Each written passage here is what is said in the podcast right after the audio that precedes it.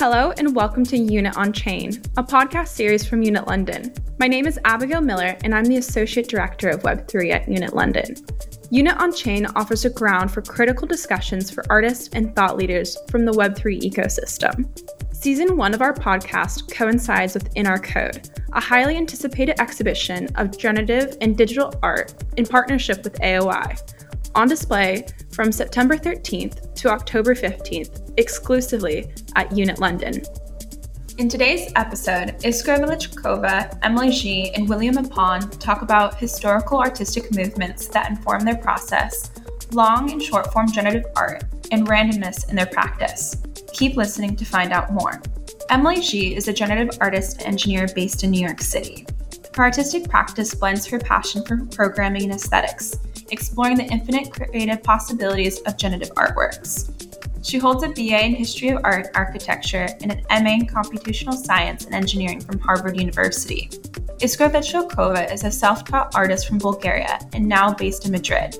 With a focus on the interplay between machines and humans, her works speak to the limitations of human condition in contrast to constant evolution of new technologies. Her practice is influenced by Balkan and Mediterranean culture while exploring the artificial intelligence industry in tandem with the nuances of artistic process. Based in Paris, William Mapan serves as a pioneer in the digital art space with an artistic practice that spans over 12 years. With a background in software development, Mapan combines his technical skills with his passion for pigment, light, and textures. Often alternating between various explorations of materiality, Mapan is recognized for his distinct style, which invites the viewer into an ethereal world.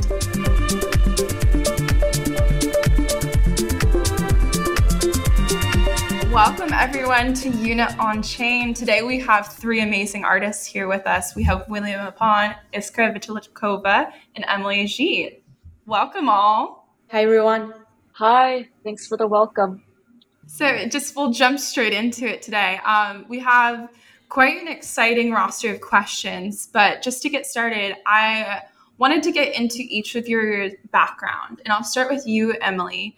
You have a background in art history and computational science and engineering. Can you give the listeners just kind of a brief overview of that and that combination? Yeah, so I did study a history of art and architecture in that discipline, and that was for my bachelor's. And within that discipline, I focused a lot on modern art, actually. And then for my background in computational science and engineering, that was for master's, I focused a lot on machine learning and graphics. And so I suppose you could see the ways in which that kind of informs my practice. I would say that a lot of my art kind of references, maybe styles, works that have been done in our past, things that are part of art history in a lot of ways. And I would say that my studies in CSE have also influenced my work by teaching me sort of techniques that can be applied. And another part of my background is that I also spent time as like a software engineer.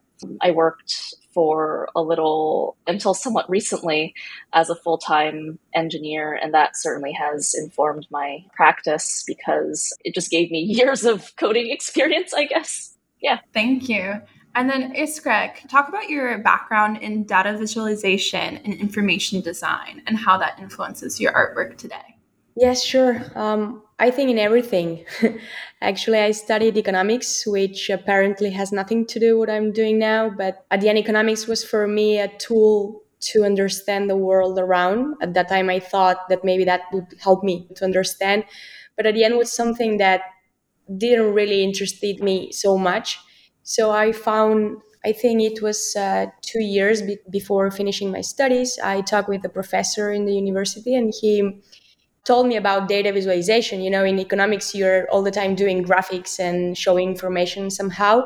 But, you know, he told me that maybe I would be more interested in something more creative since I was more creative at that time. So, yeah, I just got a bit into the space. There was a small hype here in Spain, at least, of adding data to journalism and to show information in a different way. So we both created a studio when I finished my studies, and we stayed there for a few years. And then we stopped, let's say, the activity in the studio, and I ended up in a big corporation here in Spain, a center of excellence of a huge bank here. And, you know, things like became more free for me. I have a lot of resources there to do things. I was surrounded by a huge team of scientists there. And I kind of started to believe that what I really wanted to get in was more in the algorithms, more than in the data itself.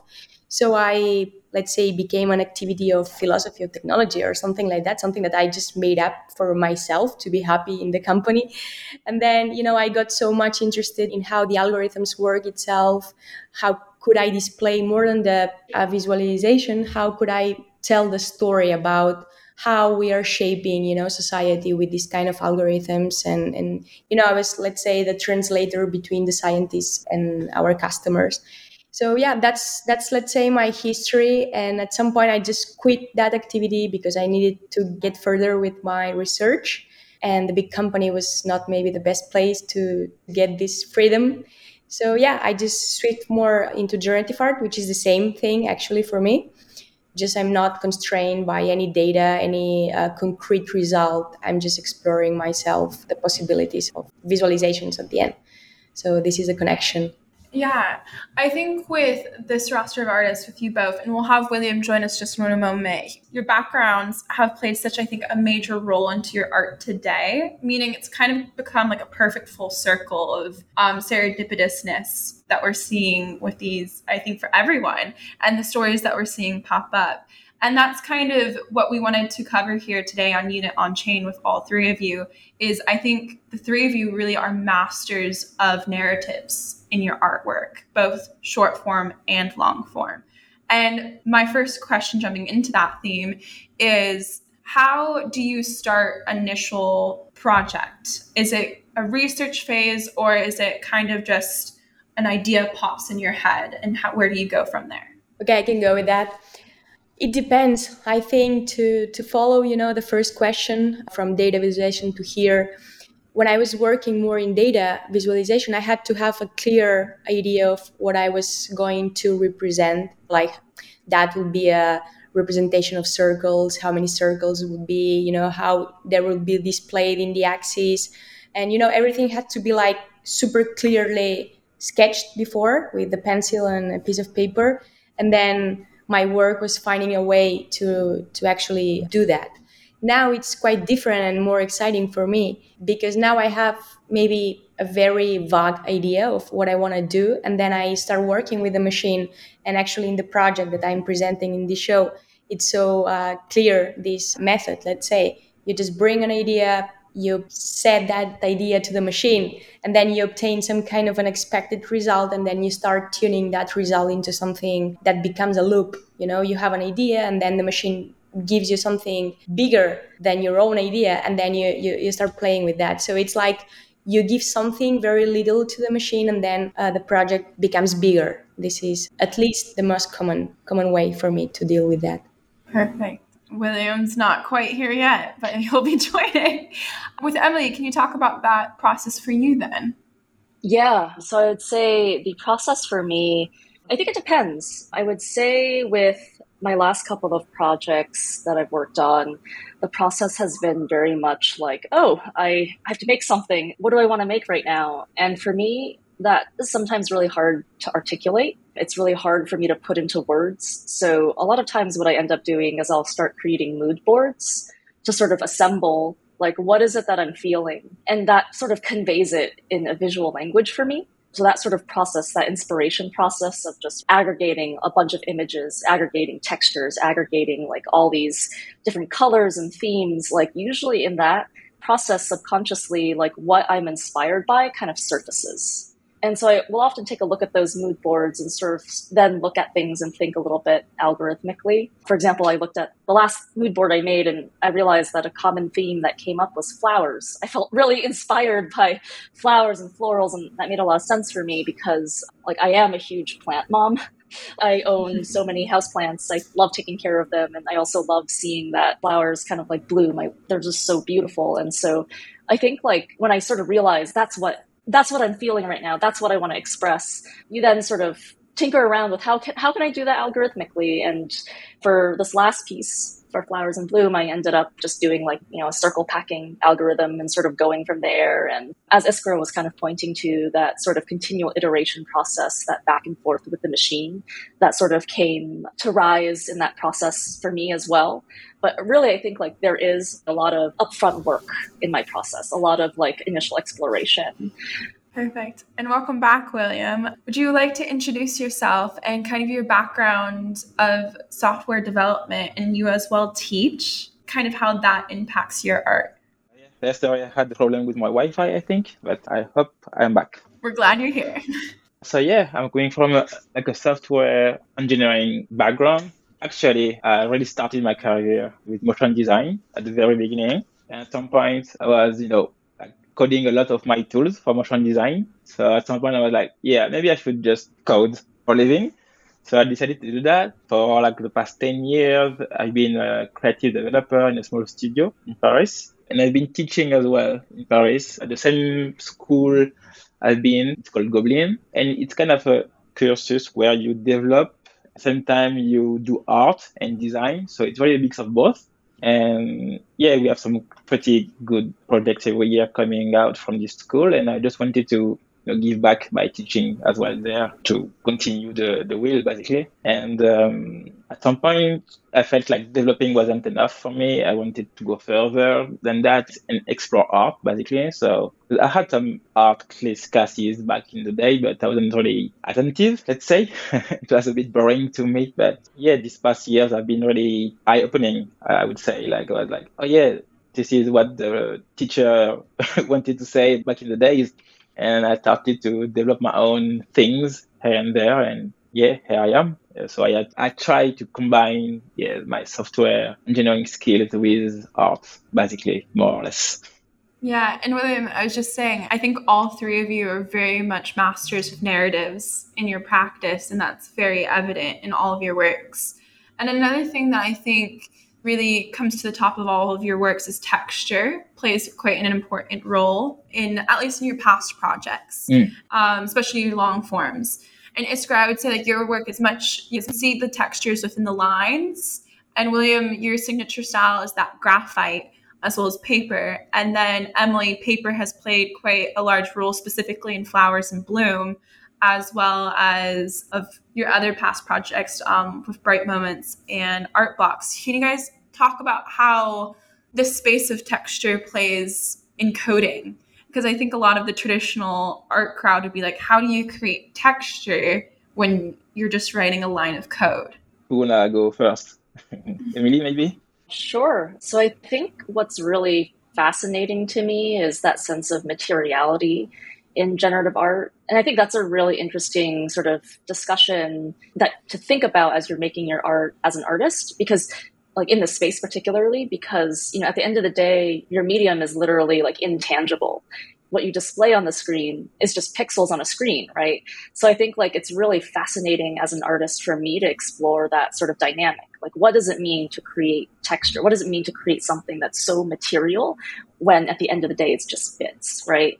And so that's why I'm so fascinated by it. But the process itself is just really takes advantage of that generative aspect of generative art, really leaning into the machine's capabilities. So that means for me, to create texture, it means creating shape primitives over and over and over again, lightly, at very light opacities, and sort of overlaying them on top of each other and using that to generate texture, and oftentimes doing that according to natural looking distribution. So those were kind of my thoughts on texture. I'd be curious to hear from William and Iskra, because their work is also just so phenomenal in the level of texture. Yeah, I think in my case, depends on the project. I feel sometimes digital art doesn't need texture, because sometimes feels very natural without texture, because it's not material. And sometimes I just like to embrace, the nature of something digital, which is so clean. For me, it happens when I work with concrete shapes, even if it's a being or a building or something. But when I play with landscapes and something that tries to represent, sky or a sea or grass or, something that really tries to get into the world around and represent something familiar to us, I like to play with textures there. And I do, like you said, Emily, basically, it's nothing more than, adding millions of lines, millions of shapes, playing with, opacities, overlappings, and then playing with different browsers to see the difference, because that affects a lot.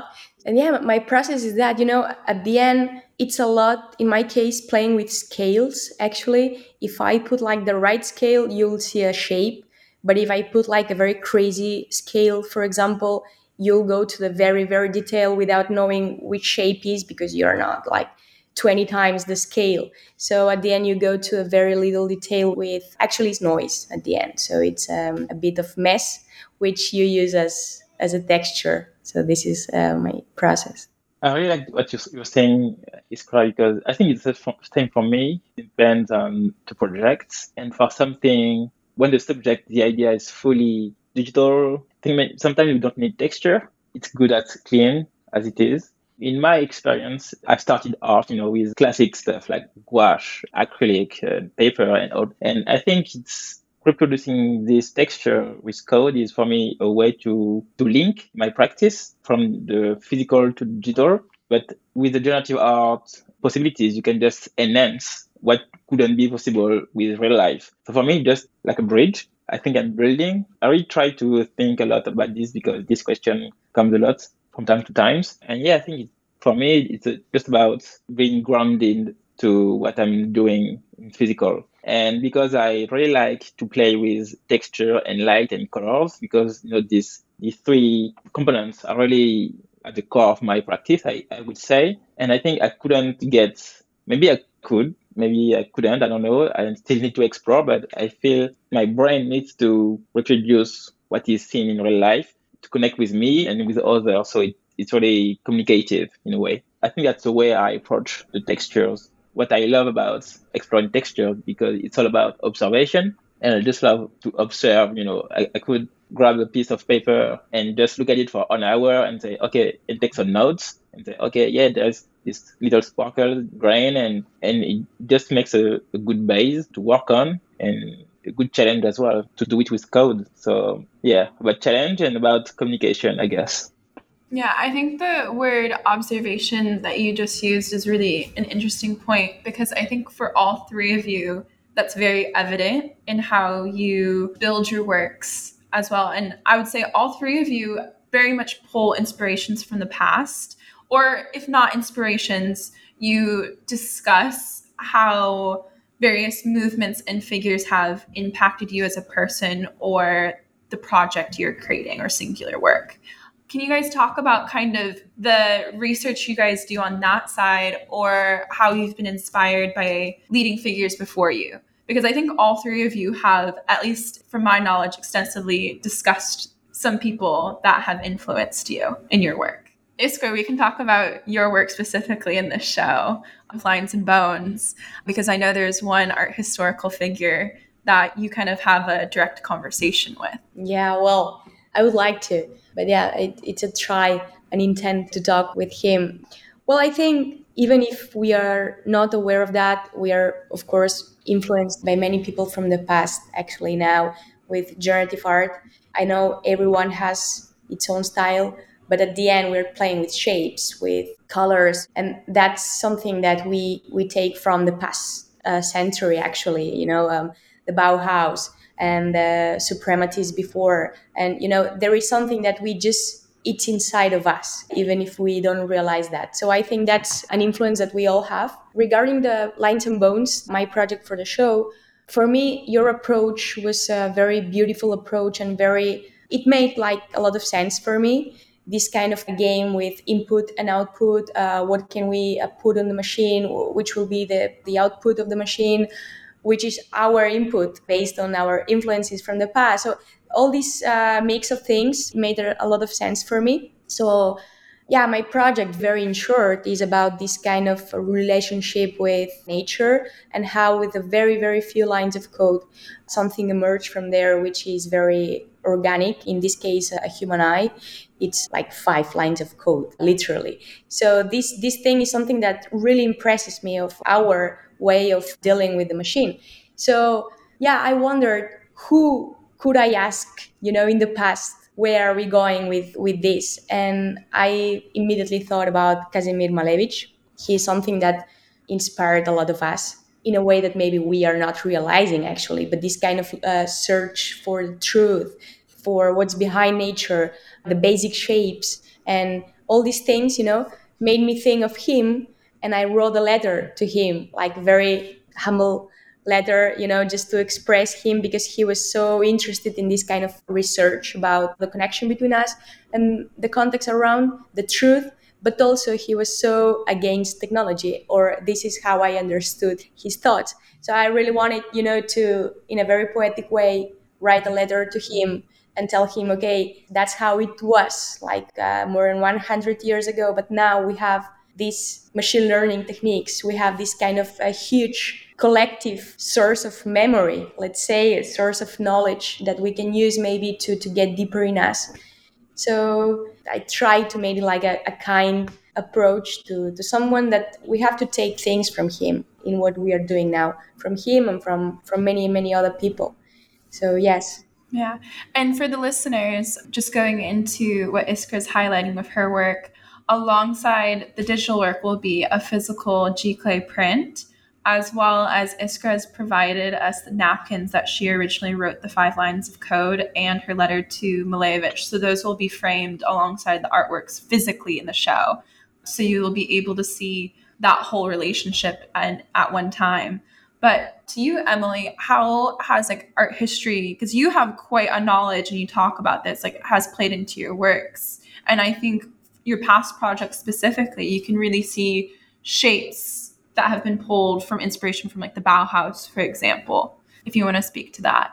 Sure. Yeah, you're probably referring to the last project I released, which was Off Script through Bright Moments.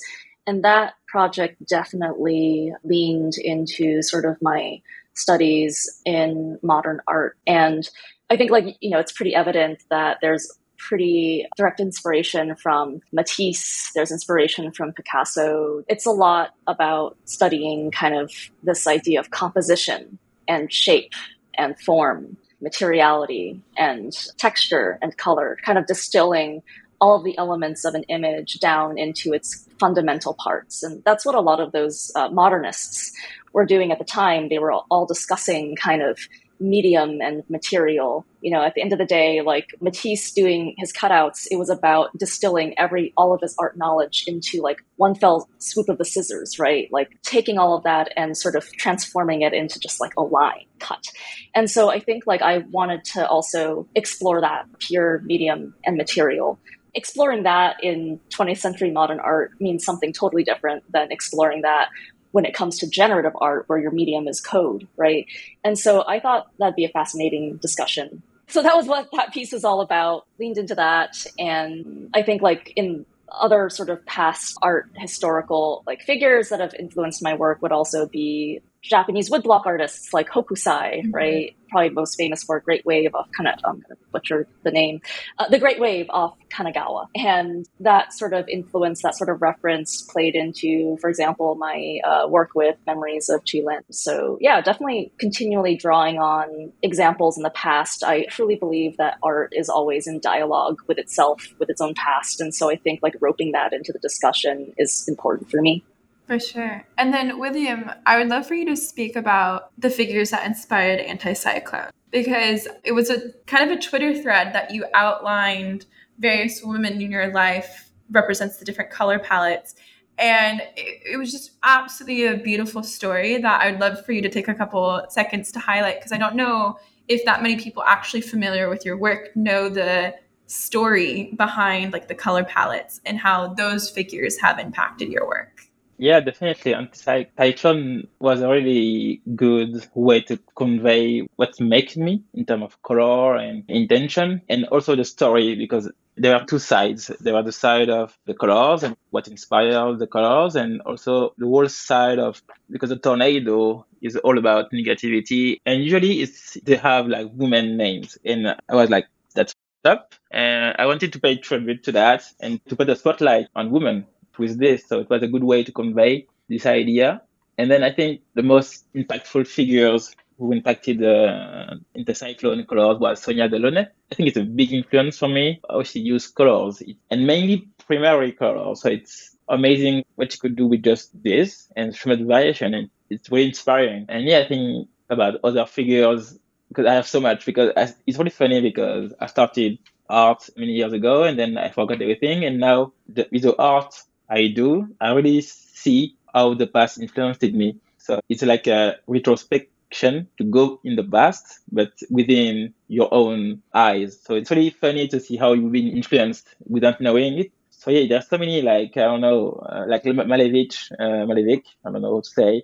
Paul Klee, Clint, Vasarely, Bridget Riley, De Kooning. De Kooning, yes, so good. Like the brushwork of De Kooning was amazing to me. And I often try to do it in code. I often fail, but one day I'll succeed. Yeah, Matisse, obviously. The Albers are so good with colors and shapes. It's really inspiring as well. Vera Molnar, so many. Yeah, I think art has, Emily said, it's dialogue and it's in constant evolution. So you can't go from A to Z, you have to do all the letters in between. And I think with digital art, we're just starting to scratch the surface and we don't know yet where it will be in 20 years. And sometimes I see people criticizing generative art or digital art are just a replicate of what we've been seeing in the past. But I think it's just like a natural evolution. You can't invent something brand new from scratch. You have always a starting point. So the starting point is always different for everyone. But there is so much art history that is normal. And I think at some point it will convey somewhere that we don't know yet, but it will. Yeah, and I think we're in a very interesting time within like the NFT generative art community, because with art on chain, essentially like long form, it's been probably like 2 years since it would hit the mainstream NFT world. I would say it's still not mainstream art world, but I would say all three of you kind of have a recognizable style now. I don't want to say like a mature style, because you guys are all experimenting and constantly like moving forward. But would you guys say that you've created a signature style, or agree or disagree with that? Because I think if someone put a work in front of me by any of three of you, I could be like, yes, that's an Iskra work. Yes, that's an Emily work. Yes, that's a William work. And so do you think you have a signature style, or want to have a signature style? I'd like to not have signature style in a specific thing, like, oh yeah, William can recreate cold paper perfectly. But I don't want that. I would like to specialize myself, into maybe texturing, but as a concept, So maybe if you see something really great textured, you'll think, oh, maybe it's William. I think that I would prefer people to identify me, as a concept than more like a specific thing, like a specific color or specific texture. Because yeah, as you say, I think I'm still evolving. I'm quite a young artist. I think an artist evolves his or her art for life. It's like a lifelong thing. It's not something you develop and boom, you're the master at it. Maybe today I have style, but maybe in 2 years it will change. And that's what I like with some of the artists I named just before. When I go see them in some exhibition, sometimes you see the progression. And yeah, maybe at year one, it was this style. And at some point, it was another style. And maybe at the end of the career, everything like merge and it makes sense. So I'd like to, for me, I don't know where I'm going, but I'm going somewhere. It will make sense at some point.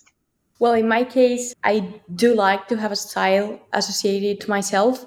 I think now, you, Abigail, you talk about long-form projects. I think we were discussing before about long-form projects, and I don't really understand what is exactly a long-form project, because, of course, I know what it is. Yeah, we'll circle back to that. It's like for context this, I think working in long-form projects where we're trying to figure out now what it is, for me, I have a lot of questions. It's like one of the editions, it's the whole project. What's exactly your work there? But before getting there, we have a lot of constraints in the long form. We have to do it diverse. We have to build it consistent itself. We have to play with a lot of different, outputs. So at the end, that also challenge your own style, because you have to make so different things. But at the end, they have to be your son or daughter. At the end, it's like from one algorithm. But this, for me, challenge your own style. So this is talking about one long form, but when you release 5, 6, 7 long projects, you have a huge mess there. So I think more than having a style, what you can find from the artists, in the combination of many long form projects, is like a nuance. It's something that you don't really know what it is, but there are artists who play with very, very soft colors or very soft shapes, or there are artists that play with stories and you see that story. So it's not a very simple question anymore, I think, about which is your style. Your style, it's about maybe the way you code or not. So I don't know. It just, for me, it's a hard question about the style of someone today in terms of generative. And what about you, Emily? I think personally for me, I do care about having a signature style. I think signature style is kind of an interesting way to put it. I'm not sure if I would call it that, but maybe more visual evidence of what I care about. For me, I would say that Memories of Qilin was an important turning point for me in my career as an artist, because for the first time, I would say it marked my transition from a creative coding hobbyist, someone who's just doing experiments and sort of playing around and learning techniques, to that of an artist, because that algorithm was the first time in my life that I felt I had created something that truly sort of expressed myself, that I felt I could identify with, that I felt had me in it. It was the first time that I felt I identified with an algorithm. And so I think I've been continually kind of latched onto that and sort of thought what more was there? Is there to explore? How much further can I sort of explore myself using aspects of this, or sort of something I realize I care a lot about is textures and patterns, bringing disparate elements together into a final piece. I care a lot about that. I care a lot about variety and colors. And so, yeah, I hope that's evident in my work. I hope that style, quote unquote, style is there, because I do think that really underscores a lot about what I care about. And I think though, of course, what to William's point kind of about evolution, I expect myself to sort of go through different movements of my own visual aesthetic. At some point, I know that I'll want to explore other things, and I expect to bring parts of what I've cared about in the past into this new, quote unquote, style. But yeah, I think it's important to always have a part of yourself in your algorithm, for it to show through visually. Yeah, I definitely agree. I think style is more about your personality and what you want to communicate rather than a specific effect. Sometimes you see an artist, and even if it's not the same visual style, you can recognize the composition and how they put the shapes together and the colors and how they build a relationship in the composition. And I think that's what style is, and rather than specific aesthetics. Yeah. And I kind of want to shift the conversation slightly, because I think a lot with generative art is often only discussed the visual outputs. And in reality, the medium of generative art is not the visual, it's the coding. And it's really hard, obviously, when discussing these artworks to know the nuances of code. And I think you guys, a really interesting thing to consider is you guys could have a signature style that's just obviously not visible as a visual output, but we can't see it in the code unless we read the script. I think it's super interesting to consider, as well as an audience that we might not even know. There might be a certain function that Iskra loves to use repetitively, and we might just not know that because we don't know the connection visually, which is, I think, is a really interesting thing to consider in this new movement. And I want to circle back to long form. And so for the listeners, I want to establish a couple things with you guys. What is generative art? And to my understanding, it's the use of an autonomous system. So you put in a code, or you can train a system, in the case of AI, to create an output. So you put input a data set or parameters in those functions. The autonomous system can imbue itself with an active randomness, however, the parameters you guys decide as coders, and then it creates a visual output.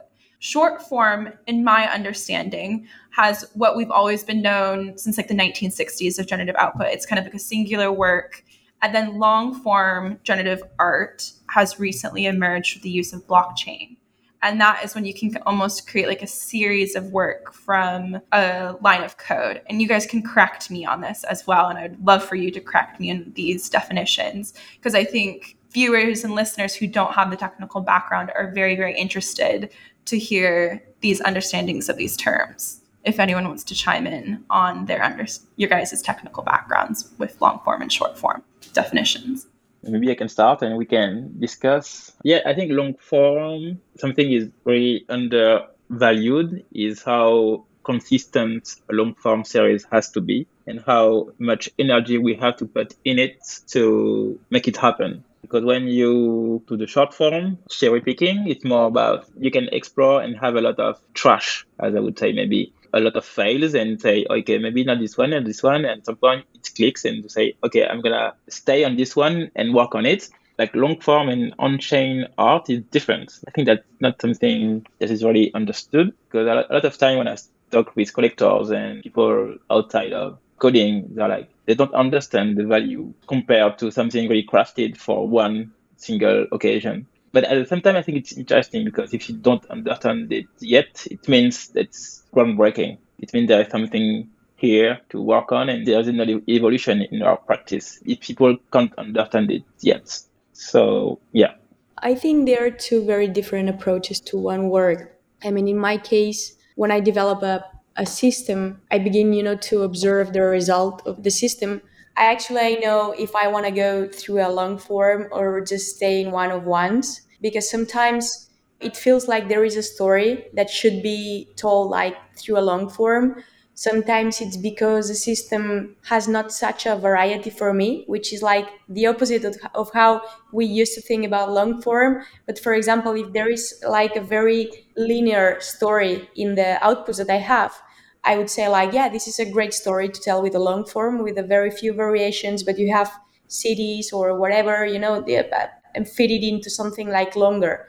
But that sometimes I just have systems that they have a very strong complexity on shapes or colors or combinations or something. And for me, this is like a work.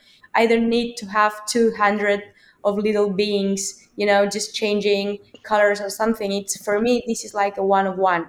And then I start working on it. And I think it's easier for sure, work on a one-of-one, but also gives you, the chance to really create a story around and take your time to tune it at the end and then, agree with the exact color, because there is a beauty in the long form, which is the surprise and which is, this unexpected result. This is so beautiful for me. But there is also beauty on getting into the very, very final detail of one-of-one. Then it's just like a different thing. And I wouldn't like to see, the evolution of generative art being like so much into just long form, because, one-of-one, we are starting to believe it's not the proper definition of generative art. And for me, it is generative. So, yeah, I don't know. It's just like, I think it depends on the project itself. And it depends on what the story tells you and how you want to express that through your work, in my case. I agree. Oh, yeah, I agree. That was beautifully put, Iskra. Yeah, I think for me, someone very more like coming from the academic side of traditional art, it's just such a change and shift in how an artist like occupies space when creating a work, which I think is the most interesting thing for me right now in generative art is like when you code, you have this idea in your head of what it's going to look like, but it's different from having like a pencil or a paintbrush in your hand, because the idea exists in your mind. And then you have to go through all these steps and then like, let's say press enter. And then the system creates the artwork. You're almost occupying like two spaces, yourself and the machine. And it's a completely different plane of creating an artwork, which I think when we reflect in like 50 years on these amazing things happening right now, that's what academics are going to be talking about is like a shift from contemporary art, where like the artist is now occupying a different space. And so this is getting more into like philosophy, and I'd love for you, all three of you, to kind of discuss the space you occupy as an artist, or if you even agree with that. I would say there is even a third very important component is the random aspect of generative art. And yes, sometimes don't understand that generative art is about randomness and how you control or let go randomness. And I think that's a really interesting concept for us, because I don't know if a lot of other practices have this concept while creating, because for us is that it's the core of the practice. How can you vary shapes? How can you, look for very colors and position, stuff like that? And we have an idea, but this idea will be completed somehow at some point by something else that you don't know. And I think that something really beautiful, to rely on randomness. And sometimes you're like, okay, this is too random. I want to control a bit, shape it.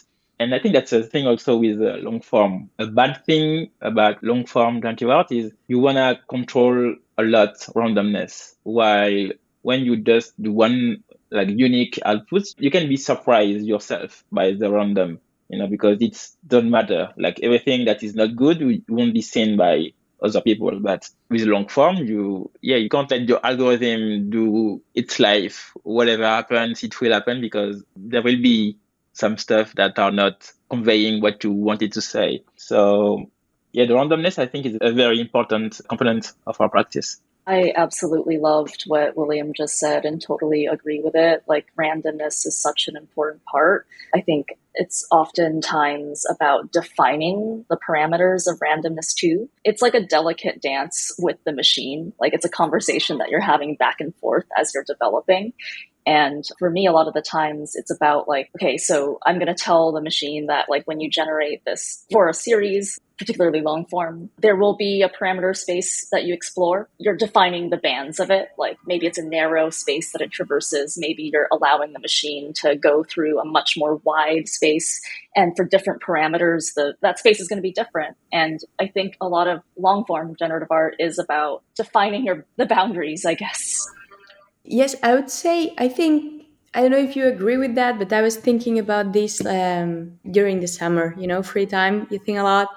And I was this is the first time in history that actually art doesn't depend on the artist itself, like in the whole story. So even if you're thinking about, the last years of contemporary art, like the most crazy abstract things the jokes about this can be painted by a kid, or you have like a huge freedom in the pieces sometimes, but even in these cases you are the one who threw the paint and the brushes and everything. But now it's like you're just giving a small percentage of control, and then the machine gives you something, and that's for the first time something happening. So dealing with this, I like to think we are getting ready to be surprised or something like that. We are just giving some clues to how we want to be surprised or something. So that's, I think, for the first time. And it's not easy, I think, to understand, even for us, not to mention, to the rest of the people, how is this work being presented. But this is something very differential.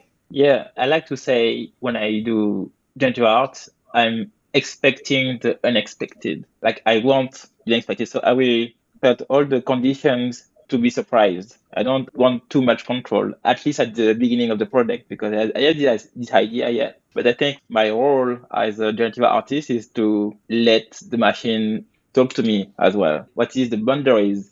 Because, we can't see it. We can't even imagine it with our brains, because there's so many parameters, so many stuff we don't see, we can't understand. So I think, it's very important as generative artists to let go and to not be too much in control, because we can't know what's to come. And I would also add that element of surprise is kind of what lends to a lot of maybe the emotionality around making like long form generative art. I think like a lot of people might look at generative art as kind of this cold, inexpressive medium because you're programming, right? And it's like totally logical in a lot of ways. But I would say that there's a performance to kind of making generative art, and that's kind of like a conversation between you and the machine. And a lot of the times what the machine does, like that is an extremely emotional thing. Like sometimes you are surprised, as Iskra and William bring up, and sometimes when you're surprised, you're like upset. Like, why did my algorithm do this? This looks so bad. Or sometimes you're surprised and you're like extremely delighted about it. Like, oh my God, I cannot believe that my algorithm put this out. And so I think like with long form generative art, especially, like there's a lot of emotion in the sense that like once you release the algorithm, what's out there is out there. You can be upset by what it produced. You can be like delighted. And that to me is like, in some ways, generative art is more emotional than some of the other art forms I've done. It's more emotional than painting. It's for me, it's more emotional than drawing. You imagine that these are the most expressive mediums where you're directly connecting with what you're creating. But in this machine-defined space, I think like there's just so much there. Yeah, I would say, yeah, exactly. I think nobody talks about how stressful it is to deliver a long-form project, because if you deliver like a classic artwork, you can be stressed until you finish the work, but then you deliver that, you exhibit the work, and you're fine. But then here, when you, after months of stress, you deliver the work, and then the stress comes up, you know? It will be great, it won't be great, that would be some piece wrong or something. So that's like a, yeah, another level of stress when you finish an artwork. Yeah, it's so stressful. Oh my God. Even thinking about it gives me chills, you know, it's horrible because you don't know if you coded the thing well, if there is no any breaches, you know, that you didn't anticipate. Did you test as much as possible? Because, you know, it's not something when you do something on the blockchain, it's not something you can just patch easily, you know, you can't just push a button and update it. So what you deliver is the final thing. And as long as the blockchain lives.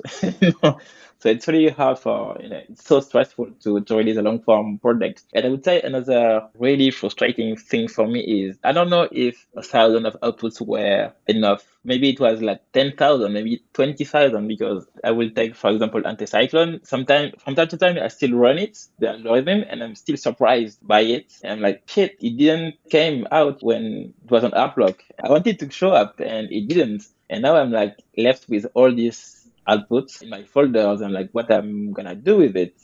Yeah. Should I continue? I don't know. Is it over? What's long form? Is it over when you put it on the blockchain, or does it live if you say so? I don't know, you know. Yeah. And I think these are all questions that are like coming to rise like just now in this space. And I think like what at Unit London we're trying to do is like give a space to all of you artists to explore those questions and see what you can put in presentation and experiment in those forms. And that's why I'm so excited for the show of like In Our Code, is it's really getting to the point of that relationship, like that emotional relationship behind the artwork, and hopefully showcasing to the audience of what goes into a work, not just an emphasis on the final visual output, because generative art is so much more than that. And it should be expressed like we express painting. Like so much of writing is about the process, not just the final product. And that's what I'm really excited for this show and for you, all three of you as artists. We are coming up to the end, and something we do at the very end with all of our guests is we have a list of questions that we ask every single person. And the only thing we ask of you is to answer them either in one word or one sentence. And they're purposely vague. Yeah, they're formatted to be vague, so interpret as you may, just to be more spontaneous with it. And just to keep it moving, we'll go Iskra, Emily, and William for responses, and then cycle through it that way. But our first question, and I think I've asked all three of you kind of already individually at a different point, but Iskra, we'll start with you. What does In Our Code mean to you? Process, I would say, process. And then for you, Emily? It's bringing yourself into an algorithm. And for me, I would say similar to Emily's, humanness. Beautiful. And our second question is, what inspires you in the space? Nature. And then for you, Emily? Other artists. For me, colors. I'm really drawn. I always think in terms of color first. Perfect. Our third question is, what is one artist you'd love to own an NFT by? I would like to see more film directors in the NFT space. I am a cinema lover, let's say, and I would like to see more engagement with the film industry and the NFTs. And for you, Emily? Probably an artist I would like to collect, maybe Ix Shells. really love kind of her thinking around her art. She's really inspiring to me as well. I agree. I think for me to be Matt DesLaurier, I own some of his work, but I definitely need to get to Meridian. And then our last one is, what technological advancements do you think this space needs? I think we are fine with the technology we have so far. I think our job now is to really define better the concept behind what can we do with this technology. We have blockchain behind, we have the technology to do our work, but how can we connect this? How can we make bigger the services? And, at the end, platforms like Art Blocks in the beginning, they define what is a long form, for example. So we have the technology, but we have to define, how we can do with that. So for me, it's about the concept. And then for you, Emily? I would like to see more immersive display modalities. Right now, we have our computer to display our NFTs and digital art. We also have screens, but is there anything else that we can do aside from displays, pixel displays? Are there displays that bring out texture somehow that are electronic? Are there displays that kind of are slightly more immersive installation types? I think there's a lot that can be done to sort of enhance the experience of the art. And then for you, William? I wanted to say display, but we said it already, so... I definitely think it's going too fast, so let's slow it down a bit. NFT space, at least, is too fast for me. One thing I'd like to add into the long form, or even digital art in general, is the concept of time, temporality. I'd like to make living pieces. So if I could have some sort of input of date or whatever about the means or something, I could make a piece that is living in the time. So that could be nice, I think, living pieces. Yeah. Well, thank you all three. And again, for all the listeners, you can see Iskra's, Emily's, and William's work physically on display at Unit London from September 13th to October 16th here in London. And if you aren't able to make the show, all works will be available to view online at unitlondon.com. And so thank you all three for joining us today. And yeah, we can't wait for the show and to continue watching the works you guys create. Thank you for having us. Thank you. Thank you. Thank you for having us. Thank you for tuning into Unit on Chain, a podcast series from Unit London. Visit our generative art exhibition, In Our Code, at Unit London on display from September 13th to October 16th. You can find the transcript of this conversation on our blog at unitlondon.com. Subscribe to our podcast and tune in next week, where we'll be talking to Zach Lieberman and Che Yuwu about finding poetic and interactive experience in creative coding. Join AOI's Discord channel for Friday Masterclasses, an exclusive look into the creative process of some of today's top NFT artists. Tune in this Friday to learn about Che Yuwu's new work. Find links in the description.